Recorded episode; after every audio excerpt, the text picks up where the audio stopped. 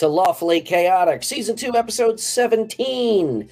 Uh, we are back tonight. Uh, thank you for indulging us in our week off so that Jason could recover from uh, Yes, yes. the tummy rumbles. The tummy rumbles. Yeah. Um, But we are glad to be back. Tonight, we are finally going to talk about Shadowrun, the sixth world. Let me get the glare off of there. You get the idea.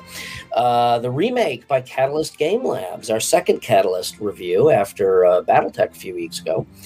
Um, so we are excited to talk about that tonight. Thank you for joining us, Three Miles. As always, you are the first one in the chat. Welcome. Creeper. Um, um, missed before the week. Uh, no problem. Um, anyway, uh, Jason, what uh, what's going on other than uh, having survived uh, the stomach flu? Um, you know, it's been an interesting study. Well, researching Shadowrun really opened up my mind to uh, the way that uh, publishing houses now kind of manage all these different game publications. It's almost like Avalon Hill threw up 25 years ago. And then all these little companies kind of like all have the little pieces of the pie now. So I definitely want us to have a show about I think that. I, I think I dropped my squad leader boxed game once, and all the shit flew out, and it literally was like it threw up because it took me seven weeks to I clean. it. definitely, I definitely want to do a show about. You know, we talked about next week possibly doing state of the game. Yeah. And and talking about um, both uh, the indie and corporate scene scene of uh, RPG, TTRPG community, and see what's going on. And I've done a lot of ancillary research over that. Um, there is a lot of interesting stuff going on out there, and I look forward to talking about it next week. But right now, my life is mostly working on publications. Uh, my first pro to play Candela Obscura uh, game is posted. There are two players registered, and I'm looking to try to get three more players registered. I prefer four or five players for that particular genre. When I've already that- run. When is that game run. scheduled? Huh? When is that game Uh, scheduled? Thursdays from three to six. so that would be what time? My time, five to eight. Yeah, because at eight thirty we have the show. Hmm. Just saying. Just saying. Um, and I've already and last or this Monday we played a round of Candela Obscura in my Monday night game. And yeah. I liked it so much we may do another one next Nice. Because we have a couple players that have to miss because they're in the middle of their tourist season for themselves. And I don't mind taking an extended break for playing other games. So uh, the more I play it, the more practice I get. And I, I got to tell you, I'm loving it. Watching them uh, hash out the action economy that the way they did, Mhm. they have found a system I'm I, I am fascinated by, and I hope to fall in love with. Awesome. Um, that is awesome. Um, little, uh, I'm going to throw a little plug in there since you uh, since you brought it Yeah. up. But uh, I um, so I'm working for Darrington Press, and uh, I'm doing a bunch of stuff for Candela. Actually, little snippets of art for the source book. So um, you may actually see my name in the Candela. Yeah, we were talking about credits. Pretty cool. so yeah, it's it's a freaking blast. I love it. Um, but yeah, I really um, I really loved what I read uh, so far. I think it, I think it's awesome, and, And I think I'm, we I'm talked a eagerly little bit about awaiting. the fact that we're now finally publishing on RPG and Co. So Yes, yes, uh, we've got um, we've got uh, Fantasy Towns and uh, our first case number. I'm currently working on the Flora and Fauna series of adventuring. yes. Um, so uh, check out uh, check out playrpgandco.com. Uh, there are two uh, cases, occult cases up there. Did you publish any of the newer stuff I sent you? I have not yet, but it will be done uh, early next week. And now that I'm are- used to your edits, I try to get to the them to you a little bit more cleaner. No, I mean what, what you've been sending over is great. But there's two Fantasy Towns, uh, Volume Four and Five, and then two uh, occult case numbers posted up there as digital downloads. So check them out um, because they are. I mean, Jason, you've done an awesome work on that. It was they're fun. I, really I'm, cool. Uh, uh, I'm working on an alchemy system, a tinkering system. I'm working on the flora and fauna guidelines of the fantasy world. It, it, it's uh, now that I'm writing again the way I like to write and, and focus on my writing, um, and uh, not having to be bogged down in a lot of development writing. You know, Yeah, I'm trying to. Uh, I'm trying to get a bunch of projects off my plate that have been ongoing, um, and I'm finally managing to do that. Um, so that hopefully I can just be working on Critical Role and Darrington stuff and this shit. so slowly but surely, I am getting there. Um, but I love, I love what you've uh, what you've done so far. So yes, go to the website, check that out. Um, I think that's about it. Should we just uh, should we jump in? I think so, unless you got anything you want to cover. No. No, I, I gave up. my pl- I gave my plug. Straight up no, motherfucker. Wait, let me. Has anything happened? No, I'm I'm good. Um, yeah. So anyway, um, okay. As you may or may not know, pers- for me personally, Shadowrun has always been Oh. my favorite game. Uh, Let me let me grab two pieces. Yes, Of, go get them. Go get them. Um, I'm looking. I think my source book, my original first edition source book, is elsewhere, so I'm not going to go hunt for it. But um, when that game came out, I believe it was.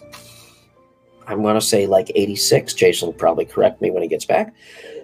Uh, when that game came out, I mean, I immediately, I just fell in love with it. I remember picking up that book for the very first time and opening it up and just seeing the illustrations and seeing, um, you know, the the mix of of magic and technology, and I just fucking fell in love with it in seconds. I could not wait to get it home. I remember buying it at Graham Crackers Comic Books in Naperville, um, where I used to ride my bike to as a kid and I and I just could not wait to get it home and start reading that. Jason, when was the first edition of uh, Shadowrun published? Was it eighty six? uh, well, I happen to have one. Yes, Uh, that's that's uh, it. Yep. Sequence sequence number seven one zero zero. Yep. Um, and I believe if I'm not. Oh my god, I actually remember that fucking number from the book. Yeah, I um boy, there's so much to talk about this. Um I know. Uh, so, but anyway, point being, it is just always. I just absolutely love the the the mix of magic and technology in this game. It is so fucking cool. Uh, this copy says 1989. 89. Okay. Now, whether or Um, not this is a subsequent sequence run, because you know, in the old, you'd know this better than I do. No, Uh, I think 7100 was the the original book. Was it okay? Yeah, yeah. All right. Yeah. Yep, I've got the hardcover, uh, and I've got a, actually quite a stack of source books. I was actually surprised when I dug them out that I had so many. Um, yes, Gary, uh, that is course. correct. Gary And of is course, correct. second edition as Yep. well. Uh, yeah, the hardcover was The hardcover was the first. So that's what I have. So yeah. the soft the soft cover went into an 88 89 production. I think the hardcover is 86 87. It could be. I like I said, I it's I I think it's in the other room. I'm not going to go get it right now, but anyway. Point being, um, I've loved this game since since day one, and it took a very very long hiatus um, when FASA went out of business. Um, they had a lot of cool games. They had Star Wars. Uh, it was high school for us. Yes, I remember that distinctly. Um, because when we stopped playing is when we all went to college. Um, uh, 86 87 in the hardcover because usually the hardcover comes out and then two years later they start making corrections Yes. and they start doing all the soft prints Yeah. um, because these are the gamer books. These are the books people took to games. The hardcover is what sat on your bookshelf and you read it. You know, like the And I- GMs, the G, uh, the players tended to buy hardcover, and the GMs tended to buy softcover because we're constantly yes. um, using Yeah. books. So Yeah. yeah. Um, and I read through that. I must have read through that, you know, that beginning storyline of just the background probably like 20 freaking times. Um, but FASA had a lot of really cool games. They had Shadowrun, they had Battletech, they had um, not Star Wars. Star Wars was West End. Well, they had a lot of Romanesque uh, Yeah. games too. They You had know, they had a lot of weird titles. They had Interceptor and Centurion, which were Yeah. which were starship and and futuristic tank uh, tactical battle games. Um, so there was a kind of a big hole um, when they went out of business.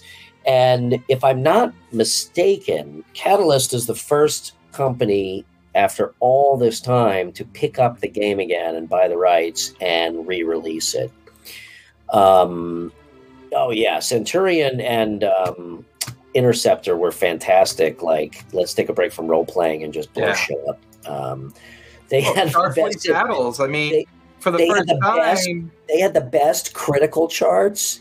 Um, both games, but especially Interceptor, because you had to you had to vector your thrust and stuff because it was space stuff. So it was a very realistic movement. But the the critical charts were literally electronic engineering flow diagrams, and you yeah, the templates like, that yeah, uh, it was it was yeah, which which to um, Ugrin's point, that was a very innovative way of doing a damage outcome, where you had this vehicle that did damage. You set out the template, and the template told you the damage it did. So it wasn't like you had to go find page eighty-two, table five dash A, and then roll a set of dice and determine damage. You know, Yeah. you had these really quick reference templates that really kept the flow of a tabletop war game kind of going, which is why it was so interesting for me because um, the the the the games workshop genre, their version of this, um, ah, what's it called? I can't even remember the name of it, but forty thousand uh, what? Warhammer forty thousand. No, no, they had the what's their Ganger version? They have one. Like they had Oh, more. um, They had they had Mordheim right for their Warhammer Fantasy. They had- Mordheim was their squad base. not, not Necromunda. Yeah, Necromunda. It was yeah okay. Yeah, Necromunda. Uh, Ogre. Was, Ogre was uh, Steve Jackson games. yeah, it was Steve Jackson, and it was a uh, tank game. Yeah. Um, that oddly enough was a very popular linear digital visual visual uh, video game. Yes. Um, yeah.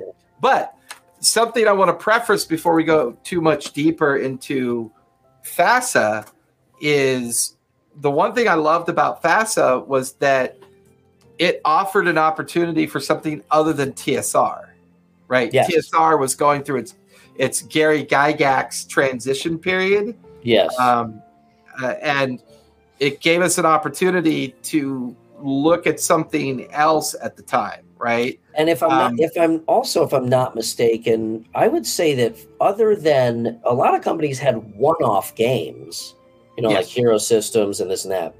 FASA, I would say, seemed to be the only other company that had multiple Yeah, White Wolf was the other one that started Yeah, around that and time. White Wolf with uh, yes. Torg. White Uh, I Wolf. forgot White Wolf was Torg. vampire Yeah. and werewolf. I forgot. Oh, actually, I think Torg might have been West End Games also. So there were a few companies that had a couple of releases and not just you know built around. But FASA had the biggest license of the time, yes, um, next to Dr- Dungeons and Dragons having their licenses Yeah. being bought up for purposes of third party use. But, you know, FASA had gotten their hands on Star Trek. yes. And that was a huge license for anyone. Well, and BattleTech Exactly. eventually in the early '90s, you know, BattleTech started to catch on mainstream. Do you remember those BattleTech centers where it was the first like networked video game play? where you got right, in- you got in pods. the only way you could challenge the TSR juggernaut was to have something in your in your in your vault that was recognizable Yeah, and everybody knew what D and D was everybody knew what Star Trek was and the fact that they had such a kind of um, you know such a very relevant cultural representation in Star Trek you know it, it was it was interesting you know to see yeah the recycled takes that's the one I'm thinking yeah. of. Gary was the one downtown. I think we did that a couple one at least once, if not a couple times. yeah Um, you know what's interesting also um, that just popped into my head. Um, if you look back at the FASA titles, so namely BattleTech, Interceptor, Centurion, um, all of those had very now. Granted, those were not role playing games; those were tactical battle games. You know, tabletop battle games. Um, uh, that um, all had very and probably because they weren't role playing, but they all had very um, intricate um, damage and mechanics and very deep, you know, um, uh, like like we were talking about the critical um, charts and all that Right. stuff. And it was interesting that you know the biggest complaint about Shadowrun was always the mechanics that they were just way too light, way too shallow, and um, you know the six-sided dice uh, were not enough with the way they did mechanics. And if you were you were wired, if you were a wired street samurai, you fucking kicked ass. If you were a decker, um, you know, it was like you split the party up and you got one person in the matrix and everybody else is doing one thing and that person is sitting on the side. If you're a rigger um, in a vehicle, you know, you were basically waiting around till the end of the combat to get in the car. So it was a very kind of fractured, um, um, I don't want to say fractured mechanics, but it was, it was, it was very, it wasn't a very integrated system in terms of party play. a good way that I was culturally coming to what you just kind of came to is that if you look at their titles, right, they did Crimson Skies, Renegade Legion, Vor, Earth Dawn, Demon World, Star Trek the role playing game, and the Doctor Who role playing game, right? That's a FASA title as well. Uh-huh. Um, if you look at the majority of their titles, they were tabletop war simulators, especially Battle, Yes. right? Yes. Oh yeah. And what Shadowrun First Edition felt like to me was that first attempt at writing an RPG. And what they did is they took the mindset of a precognitive type of character, like you would a light tank or a heavy mech or a medium sized mech, created that character, minimized the abilities, minimized a lot of the crunch down to the basic necessities of interactive you know rolling of the dice pool and then crossed their fingers that people who ran the game knew what they were doing. They put all the onus on the on the gm and that's a huge mistake. That's a that's a titanic mistake they did with Yeah, we were lucky because, uh, and Gary, I give you props for this because Gary was a, was a, an accomplished, you know, game master even way back when. So we basically for, forced him to run the game for us, whether he wanted to or not. But because of that, we were lucky that we were able to play the game and enjoy it. Um, I mean, we played it for for a while. We had a couple, uh, at least one ongoing campaign that I remember, um, and we and we really enjoyed it. But it was, um, uh, like their like their first initial go yeah, you did, man. Mostly because we wanted to play, so we forced Gary to run a lot of shows. um, their first official go was star trek the role-playing game in 1982 right oh wow, I didn't know that. They then did Doctor Who at, in 85. They did Mech Warrior in 86. And then they did Shadowrun in 89. was Mech Warrior in eighty? Was Mech Warrior was 86, yeah, Mech Warrior was Shadowrun? 86. Um, because Battletech was in 85. okay, Right. I thought there was So- a I thought there was a bigger window between BattleTech and Mech Warrior. So they had bifurcated their themes into role playing games, board games, and miniature games. Like Yeah. Warhammer Fantasy, Warhammer 40K is a miniature game. It's not Yes. a board game. It's not a TTRPG or RPG. I mean, it's it's a miniature game, right? You play with miniatures. Yep. Um, but what I thought was interesting with Shadowrun, unlike all the other attempts, Shadowrun cre- First Edition created character um, presets. Like the character presets seemed kind of like predisposed, and therefore you just picked the right presets, and then you ran within the way that the game was run. Now, what I've been enthralled in with the whole Shadowrun universe is the lore, and I think what's interesting is because it's not a, um, it's a it, it- people are descendant from the Mayans and the Aztecs. And I don't know if it's tasteful or not. I haven't decided yet. I've done a lot of research on it. If But this the- version, uh, Well, in in in first edition, they used the lore of the Mayan calendar to be the predisposition of how magic gets back into the Yeah. world. I And I- for the longest time, I, you know, I know we always talk about cultural appropriation, but this actually did a really good job of taking myth from another culture and using it as it was intended to be used from a standpoint of storytelling and That myth was- within Yeah, Yeah. that was actually the biggest reason that I loved the lore It is the way they created and the way they explained it. It wasn't Yeah. like, oh, there was a cataclysm and magic is back. No, it was the it was the ancient Mayan calendar yeah um, and the First Nation um, mythology. And I personally thought that that was fantastic because it. This this is. I'm not going to get into the deep conversation of cultural appropriation because that is a much longer conversation. of course it is However, um, I but i'm just bringing this me- just to clarify before no, I understand. i'm To- clarifying the point that i felt this was done appropriately Like, Yes. it wasn't it I- wasn't rewritten by a white I totally agree. And what it did was it educated people that these were actually things because not a lot of people real I actually it's funny because I had uh so I had an art my major in college was art and um a big part of that was art history. I had more hours of art history class than I care to remember. And even as an artist, I can tell you uh, that mostly because of the teacher, it was boring as fuck. okay. All those art classes except for one.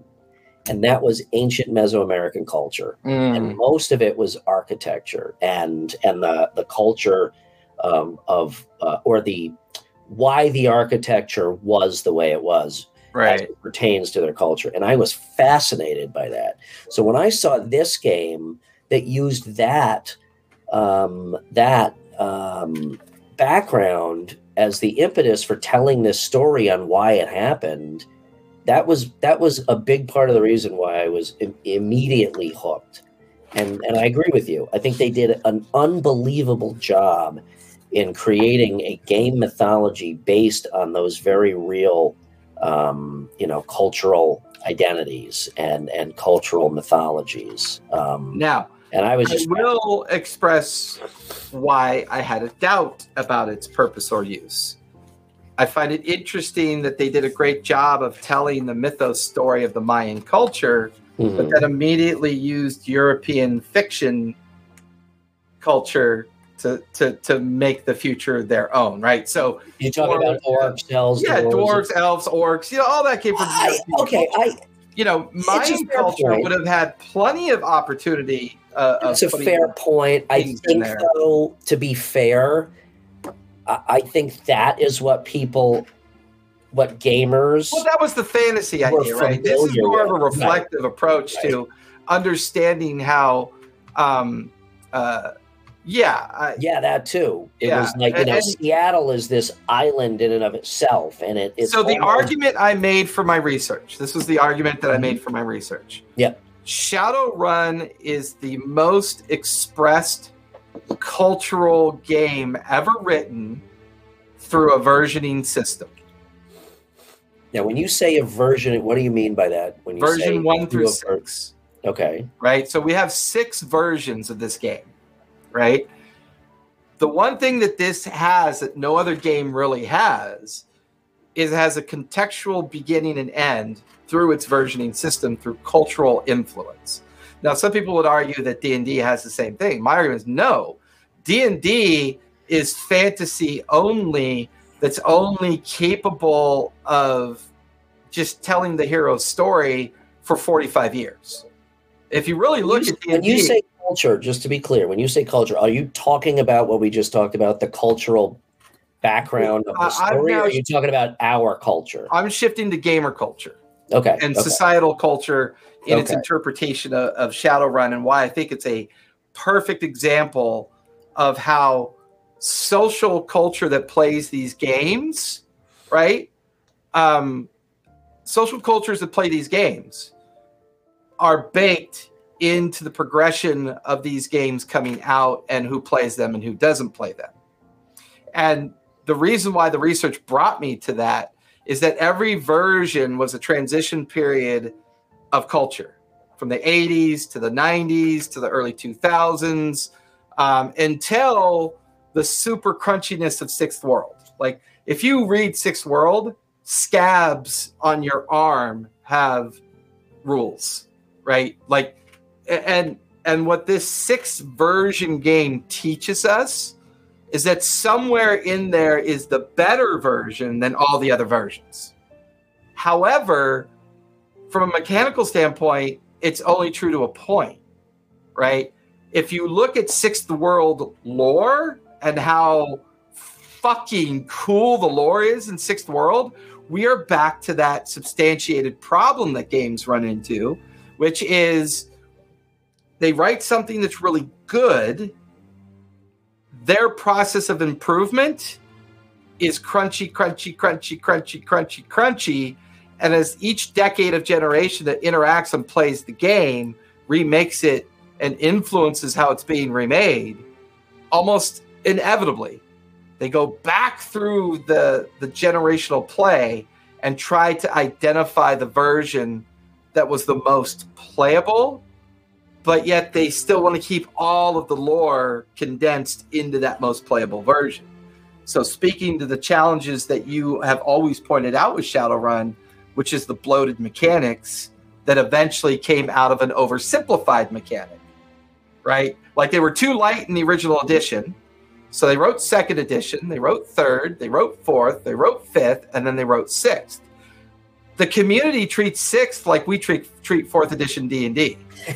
You just don't talk about it. Yeah, that's how and poorly it was received. And that's funny because now, admittedly, I I I couldn't even tell you what fourth and fifth edition look like. Okay. Well, for I know fifth edition um, uh, brought in the anarchy system. Somebody had developed the anarchy system, and yeah. that was super crunchy and super heavy. Um, but to your earlier point, everyone was not fans of like the Matrix being a rigor. There were certain things that people just stopped using uh, yeah. because it was just it was too hard to enjoy the game. Yeah. But the one thing I settled on after doing watching everybody's reviews and um, uh, if you get a chance, check out Pink uh, Fohawk really good review on second edition. Um, I do like second edition the best from a mechanical standpoint. Mm-hmm. But I love sixth edition world lore when it comes to the lore. And so, I think if you put those two together, you have a great game. Yeah. So based on what you just said, it's interesting that the lore survived intact through sixth iterations. Well, and and, and but here's here's why the lore did. This is what's so cool about it was fantastic. Well, it it's the social fabric that helped the lore get better every time.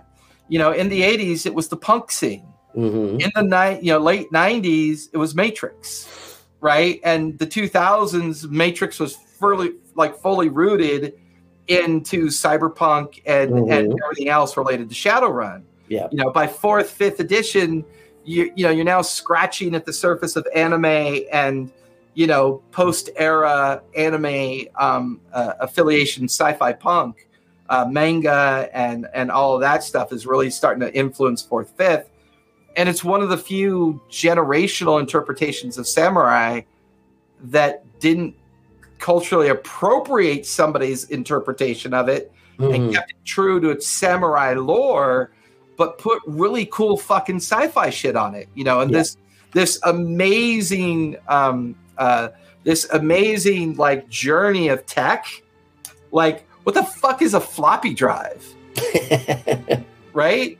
In the 80s, a floppy drive was everything you could see on Star Trek. It was fucking mm-hmm. cool. A mm-hmm. medical mm-hmm. pad that you waved over somebody and they were healed, right? That was in the fucking 70s when they came up with that. Yeah. So this game was forced to be reflective at a societal level because it was so integrated into the technology sci-fi portion of it. It was, but uh, what amazes me is that even in today's cultural landscape, they didn't sacrifice any of that lore, and they kept it there intact.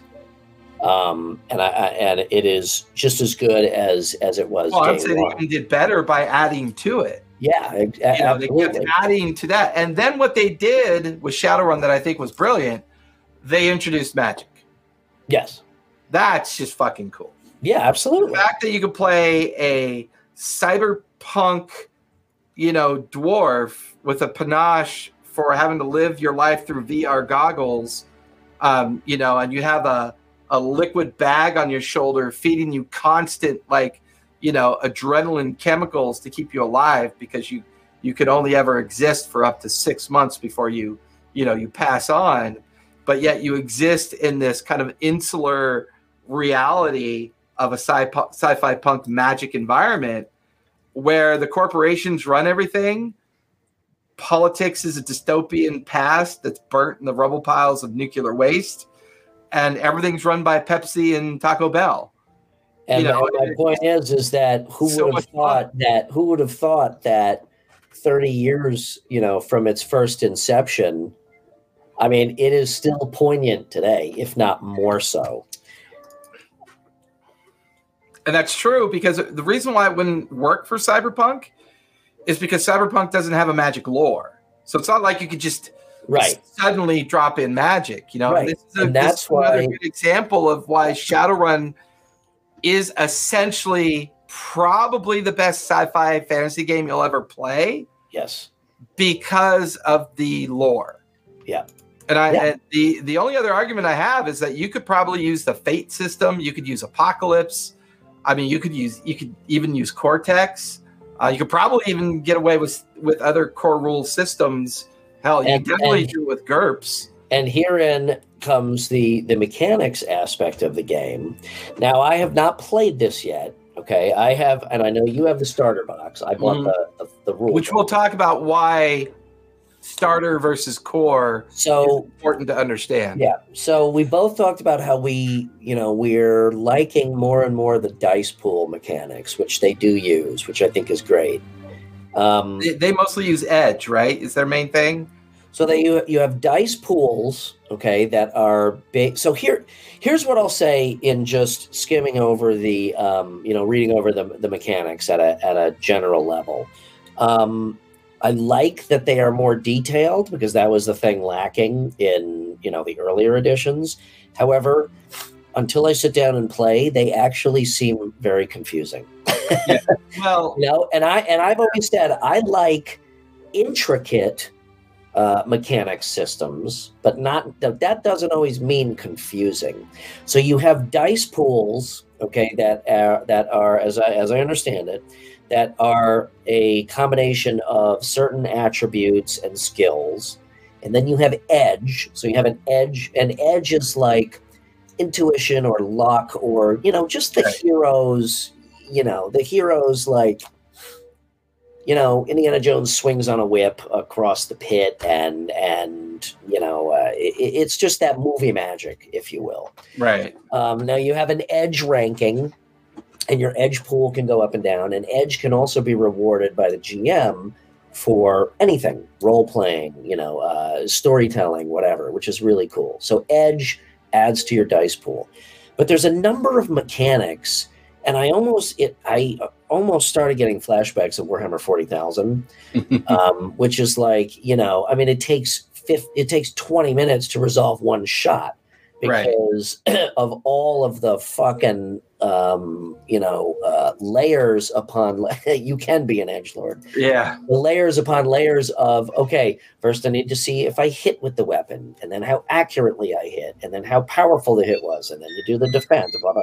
so there's a lot with the dice pools. So you, you've got the dice pool. You can add edge to that. You mm. can you can um, augment the dice pools uh, in another way um, that I don't actually recall at this very second. But so there's a it, it it actually I'm wondering now if it's too complicated um, and and I won't know that until I actually sit down. Well, one thing that's interesting about it that that that I like because I think I think in general across all editions the the core dice system they used was you know one two you know ones and twos are bad you know one two threes are bad fours and fives you can get away with it and sixes are great right so you know their idea of the glitch system whether you kind of glitch versus a catastrophic glitch, right? Which, which is their way of, which is basically like a critical fail,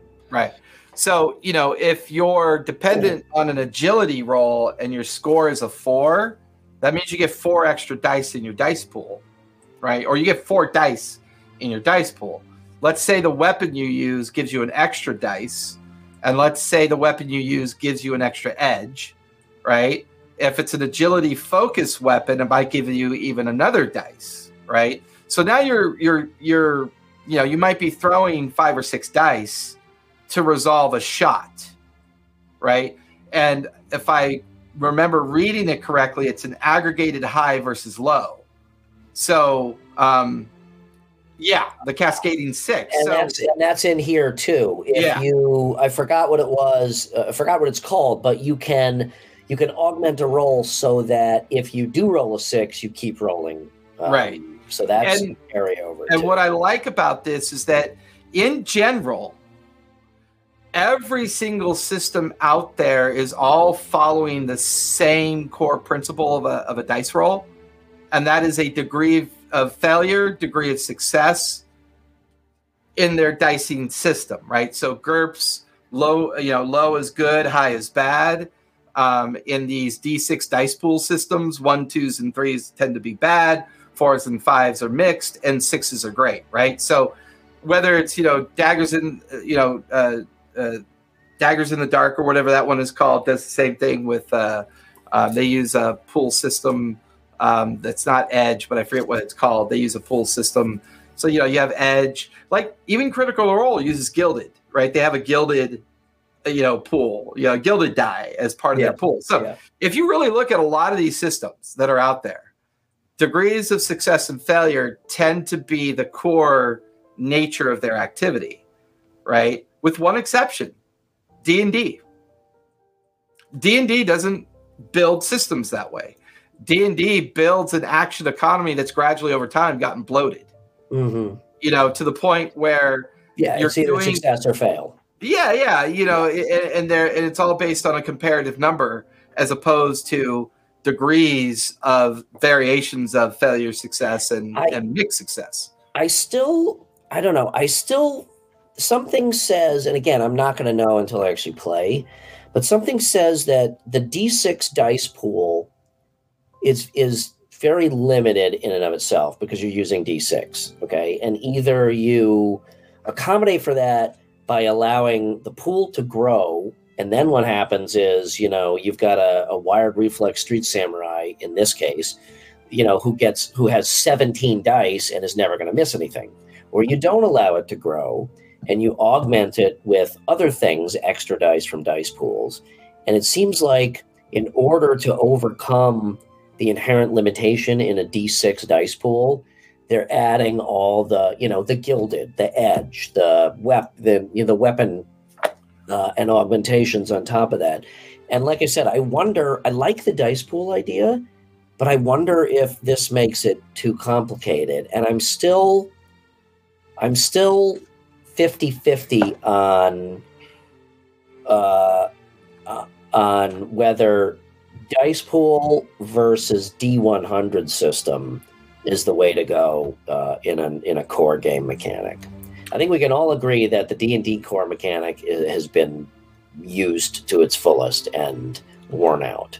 yeah and i and i think what's really interesting about shadowrun's progression through the years and its versioning is that it's a trend that i'm seeing over the last two years post well there's the world pre-covid right? See this is what's interesting about a generational existence. And when we start looking at things through generational optics is there was a time when people in the 30s and 40s talked about a pre-influenza period of time because of how much that particular uh, occurrence affected culture right?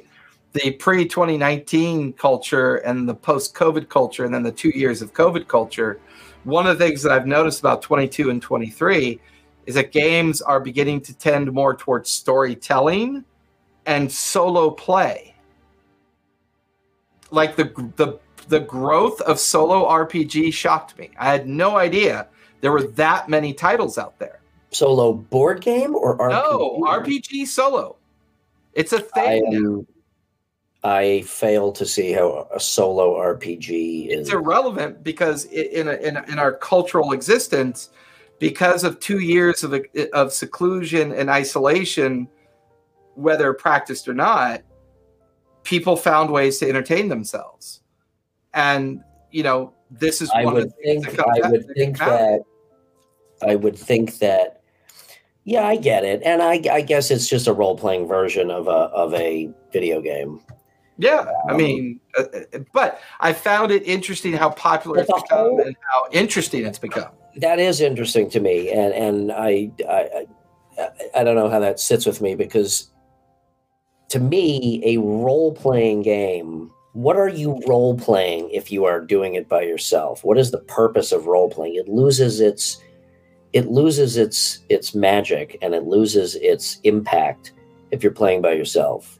Nobody's going to Yeah, role I, I play. never. Nobody's going to role play sitting by know. themselves. So to me, that seems very strange. Um, But the I reason would- why I brought that up is Mhm. that watching Shadowrun progress, um, uh, yeah, no shit. Well, that Um, is true, but but that is true. However, one of the things that you know, we're talking about the COVID period, which I've said before and I'll say it again, was the best thing ever to happen to the role playing game world. From a remote play perspective, yeah. Well, yeah. So now, Garrett, when we were kids, it's like, okay, well, there's five of us who's going to run this fucking game. Now, because because we were forced into this remote play, it is it. And I'm not saying you know that that it's that finding a DM to run you know the, to to run a group is easy, but I'm saying the opportunities are infinitely more than they were back then. So, on the whole dice pool phenomenon, Yeah. I don't think the dice matter as much as we'd like to think. Um, I know D and D's brand has really sold the dice community on becoming dice goblins, and therefore, dice take on its whole a, a different meaning to a lot of people. Um, systems that have degrees of failure, mixed success, and success don't need a dice system to support that system. Any dice system can support that system.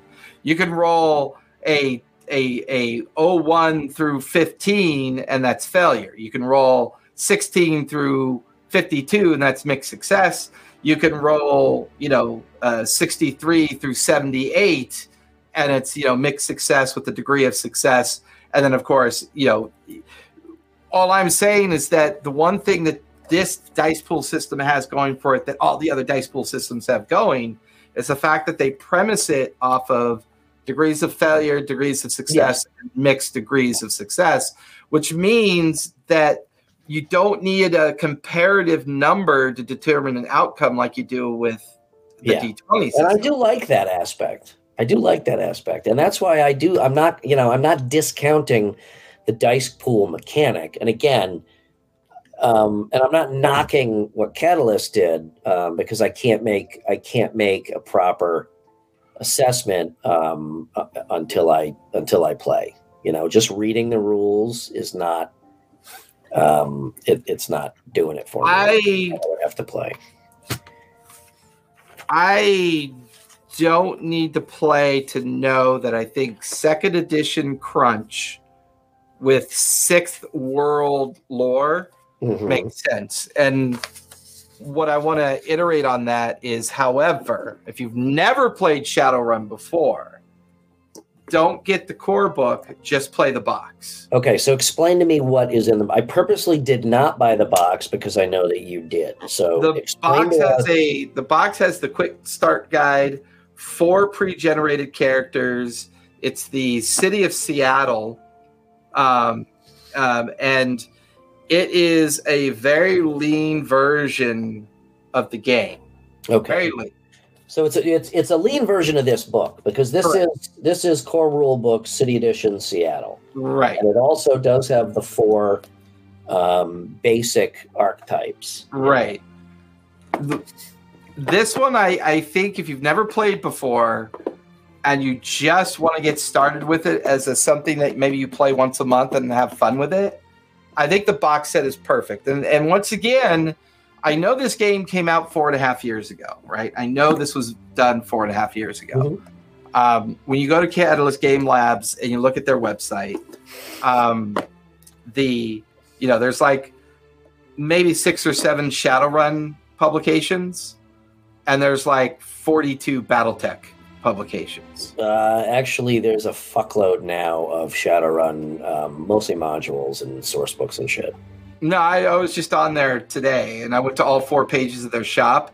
I saw. There's there's Core Well, World, there's and Box, and there's like eight publications of adventures. Okay. Well, and that's and And and we've said it before. That's part of the problem with Catalyst is you guys you just you got to organize. Yeah. shit. Well, and Catalyst Labs, right? Catalyst Game Labs. Yeah. Um, clearly, their moneymaker was BattleTech, and so what they're beginning to do is take a lot of that money that it made off BattleTech and starting to dabble in their other licenses that they have, um, and experimenting with board games and and and other things at this point. Um, I think, I think my hope, and I know hope's a shitty strategy. Um, I hope that what they do is they look at version one through sixth world uh huh. and and fix and create a unified final edition. Like just just be reflective. Go look at all six editions and compare all the different versioning mechanical shifts. Look at anarchy and just be transparent with yourselves and look at these things through the optics of a generational community and then make decisions based on that and not your personal passion.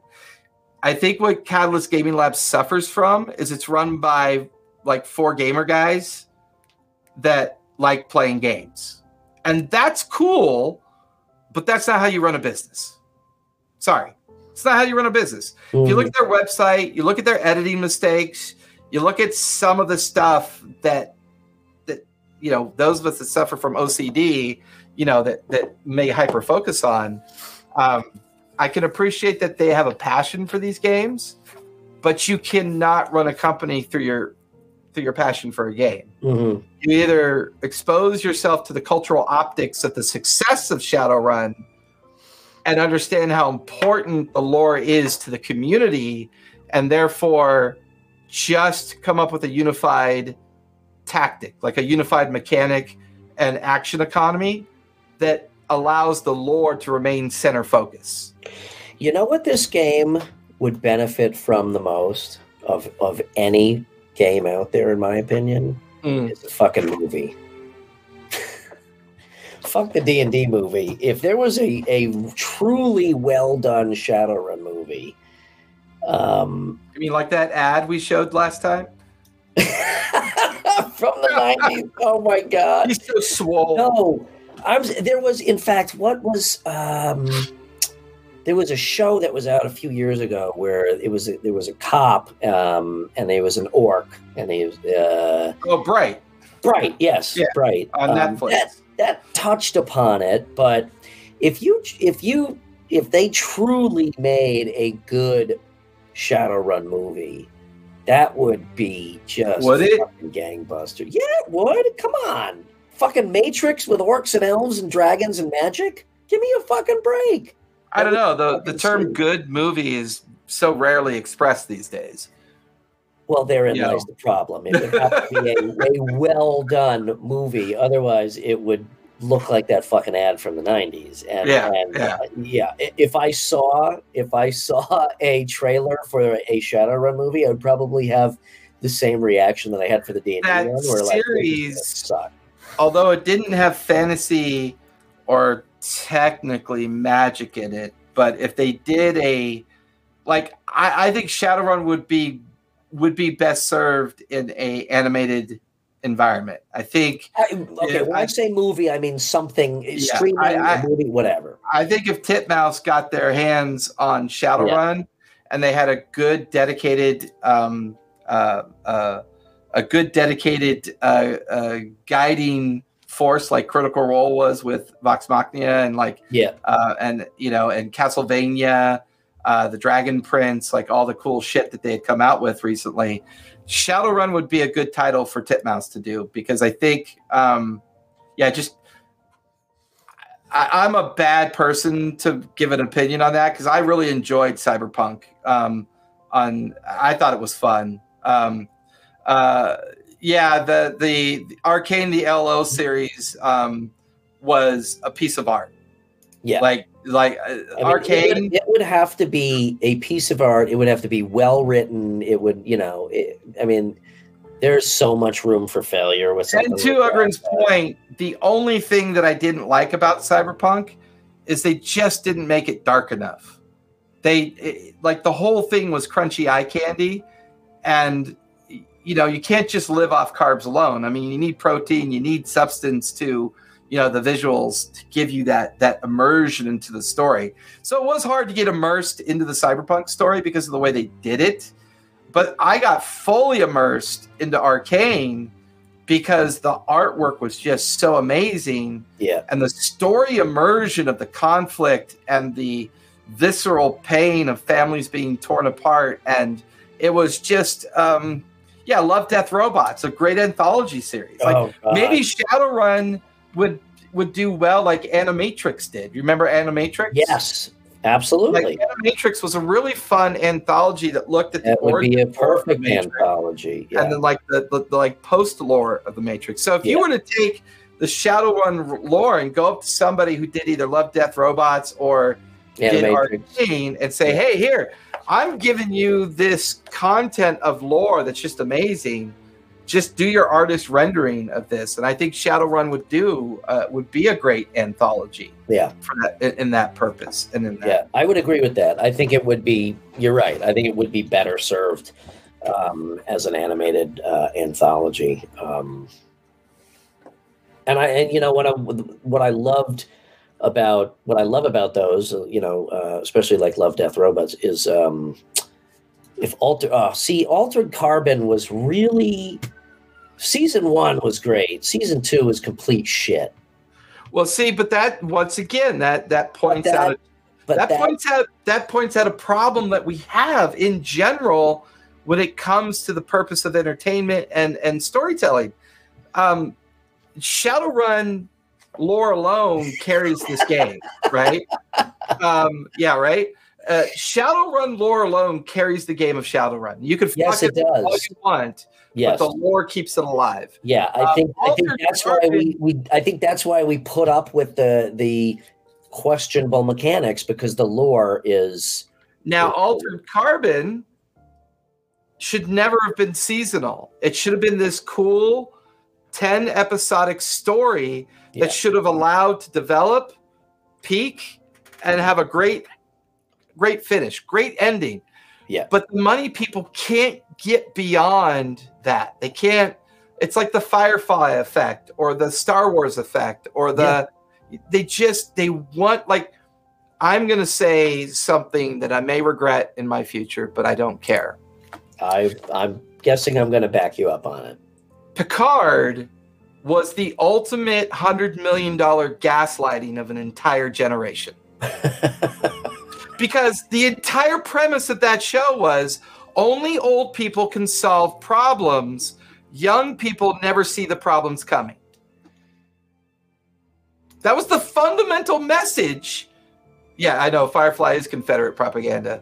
The the the fundamental message of Picard was that we're old, we know what's good for you. You're young and you're going to make mistakes, so we'll fix it for you.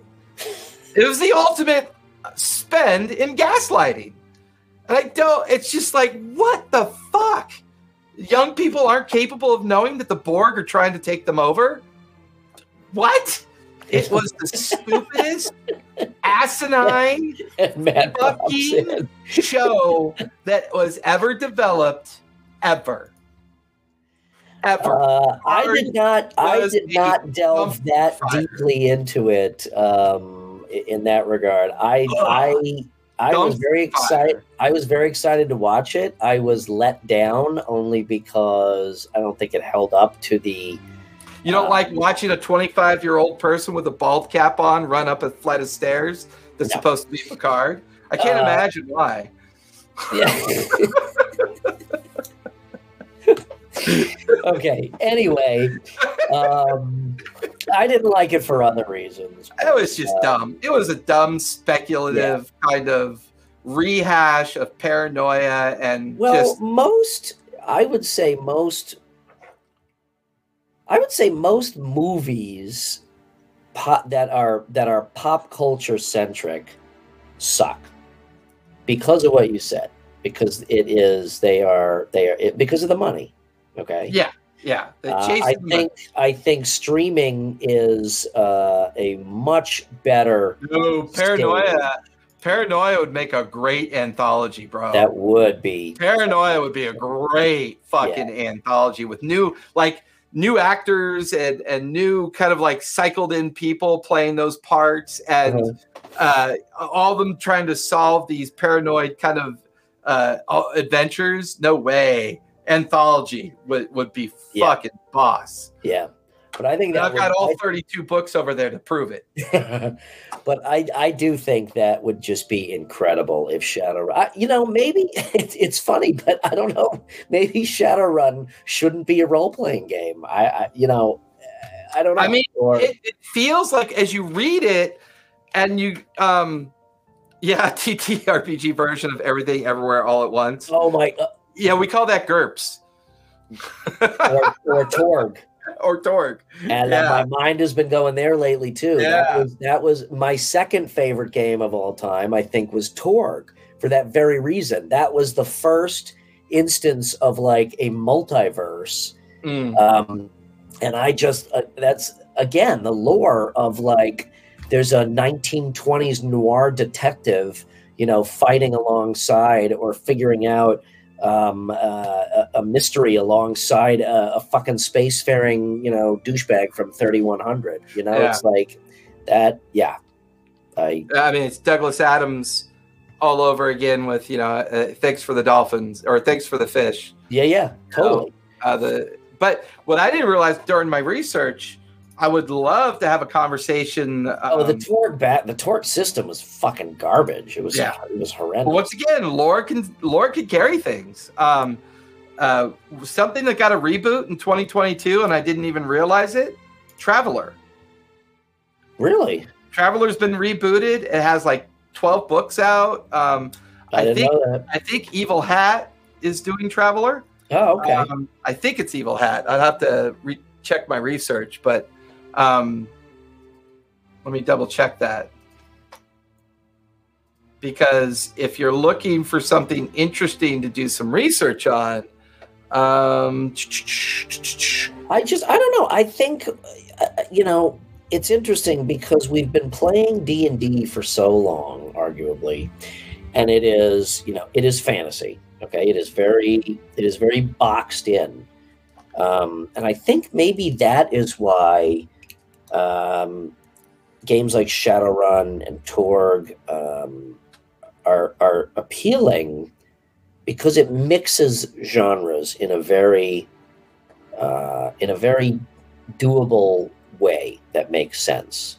You know, mm, um, I mean, the multiverse thing can be good and bad. You know, in, in movies, I kind of think that it's an excuse for lazy writing because you can do whatever the fuck you want.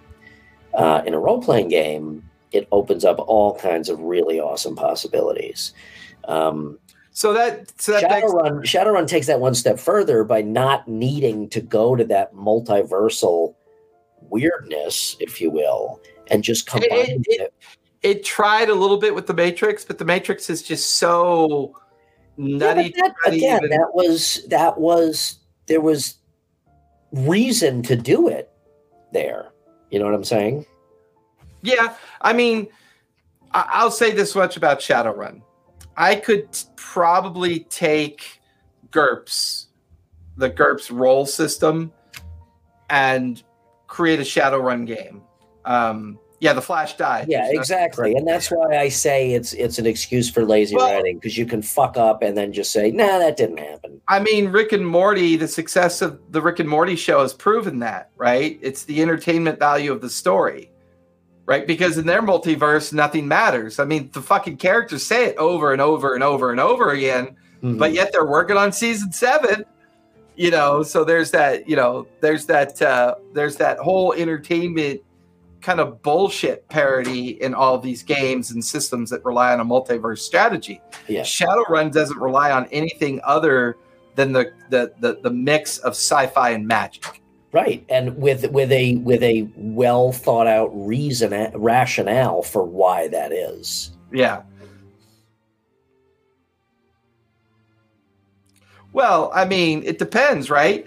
Five mercenaries could easily solve the problem, but they might just be a lot louder and a little bit more destructive when they. When they you know, you can run four samurais and still try I to solve still no, I still I love the idea of the decker and you know the guy in the chair. It's just didn't work very well in those early editions. I'm not sure how it works in here. From again, from just skimming, it, it seems like the mechanics are still adherent to the basic kind of core principles of the old versions with just a little bit more levels and detail thrown in. So, I, you know, again, I don't know. I'm excited to play it, um, but I, I won't know until I play. But to your earlier point, when you said maybe maybe the next iteration of Shadowrun should be like Necromunda, right? You have these cool miniatures on a terrain scape and you have all these pre-generated you know you have all these pre-generated cards with what your characters can do. As much as i love miniature games games workshop has fucked that that well i don't say they have to do it. Anyone could create i'm not saying they do it. I no I, I think shadowrun if anything it it should be a role-playing game. Absolutely. Should but be or shouldn't be should be okay it just it needs should. to fix that mechanics it yeah, needs to it just, find its find its place I I agree. Yeah, yeah. Oh, I found a new game when it when it finally is open to the public to purchase. It's not quite there yet. It's on Kickstarter uh, with Free League, um, uh, the Walking Dead RPG game. I just saw that. Yeah, so I will be doing a lot of research on that, and I got to tell you, I'm a huge fan of zombie apocalypse games. Um, huge fan. Um, so if I and and The Walking Dead season one through seven is still a superior show. That was the best show that was ever written. After that, I would say they just couldn't stop writing checks. So it's like just keep this just keep this cash cow going so that we can. That uh, should definitely have ended at yeah. six or seven. Yeah, which is unfortunate because it's okay, show writers. It's okay to let things end. Endings are not failures. Endings, but like you said, are just yeah, they don't give a shit. You know, it's like they want to piss and moan about the fact they treat what they do as art, and they want to protect it as art. Yeah. That if you want to protect it as art, make art. Don't make checkbooks because that's what they're doing, and it's yes. fucking stupid. Hundred percent dumb. All right, we did it again. Dumb. All right. Uh, so I'm not sure what conclusions we actually came to, or if I will say that they have six great potential volumes of workable mechanics, but what they have is probably the best lore that still holds up to this date. I mean, even if you look at their 80s punk dystopian idea of cybertech all the way to its modern version of Sixth World, the lore remains intact. Um, the crossing of fantasy with uh, with technology and the idea of corporate or- overlords and the cyberpunk rebellion continues. The lore is still good. It's still mm-hmm. great. It's yeah. a lot of fun just to read the lore, even if all you do is ignore the mechanics. The yeah. artwork is fun. Everything lore and content wise is great. Why this why this game has never found a system it can it can kind of adhere to to be friendly in its use. You know, I will I say though, if I do run a Shadowrun game, it's going to be with six world lore, and I'll use second edition rules. I would I would like to try sixth world as it stands. And if you want to watch somebody doing some great second edition um, uh, live play, um, check out uh, uh, uh Pink Fo uh, uh, Pink Fohawk. Um, okay he's only got a couple hundred followers, but it doesn't matter. The guy, they they have a lot of fun. It's vulgar, it's rude, it's crude. Uh, it's just a, it, yeah, they do second edition Shadowrun. Okay. Um, and would it's pretty fun. I would I would venture to guess that the reason the mechanics have never got out of the you know got, out of the the The quagmire garage, so to say. is because you know they were written in edition one okay? And you can't fault that. It was hey let's try a new set of mechanics. But i kind of feel like it's just been iteration af- after iteration of trying to improve those core mechanics and maybe those core mechanics are just are just faulty at, at the core So needless to say, I'm taking home some light reading tonight. I'm gonna finally delve into the deep, deep mechanics of second edition. yeah Um, and I think I'm going to come up with a house system that will make it playable. Because you've played, you've seen my games. I mean, yeah, yeah. some people have like told some people have told me I could take a pile of shit and make it playable. So everything's playable. Everything's playable. master shit molder I am a master shit molder. yeah I, That's just- M U L D E R. M U L D E. R. Shit molder. Mulder. Uh, Molder. yeah, I, I kind of feel like the game is deserving of a of a complete out of the box relook um, at a core system. But again, I'm not panning it. I do want to play it, um, but I totally agree with you that they have maintained I have saved-. I have saved the reference material of 10 different systems, you know, between GURPS, Fate, Yeah. Apocalypse, Cortex. I mean, there's all of these systems that may apply. The nut to crack, the ultimate nut to crack, which they have written uh, a 5e D20 rule set for Shadowrun. They've written one, it exists. Mhm. It's not very popular, but it exists. Um, it- there's there's no not trying. They've all tried. The question is, why is it not working? And I think we could definitively say the lore will work forever. It's figuring out how to play it so that you can continue to enjoy the lore while you're playing. It may very well be the lore that is holding back the the mechanics could be. because you know fighting with a sword is so fucking different than driving a car away from the uh, scene of a crime or jacking into the matrix. It could just it could very well be that it's really hard to come up with a system that that is balanced um, you know across uh, all of those skill sets. I still think Yeah. you and I are going to write a system, and I'm still convinced that an open skill tree with a very wide range, a la Middle Earth role playing, D100, um, is is the way to go. Um, By the way, there is a Lord of the Rings. So here are some up and coming games that we'll hopefully be talking about in the near future. Cool, shoot. Uh, Blade Runner, um, Alien. I still want to tackle Alien RPG. Um, Lord of the Rings role playing, five edition, fifth edition. Um, there is Tales from the Loop, which I think deserves some time. Oh yeah, Uh, Forbidden Lands, Symbaroum, uh, Mork and Borg. I have I have Mork. I have yes. Symbaroum. So Mork and Borg also has Cyborg, and now they're getting Pirate Borg. I saw that. So I definitely want to take a look at, at the Mork and Borg, Cyborg, and Pirate Borg series and see what that's all about. I haven't looked at that yet. Um, and then, of course, um, Crusader Kings, which is one of those interesting ones that people just don't really talk about anymore. Um, Yeah. I would also say that um, another one that I want to kind of tackle is I'd like to revisit Firefly, why it hasn't gotten a new edition yet. Um, if you want to know about what the the culture of gaming is rating the 10 through 20 top games right now, go check out dicebreakers.com.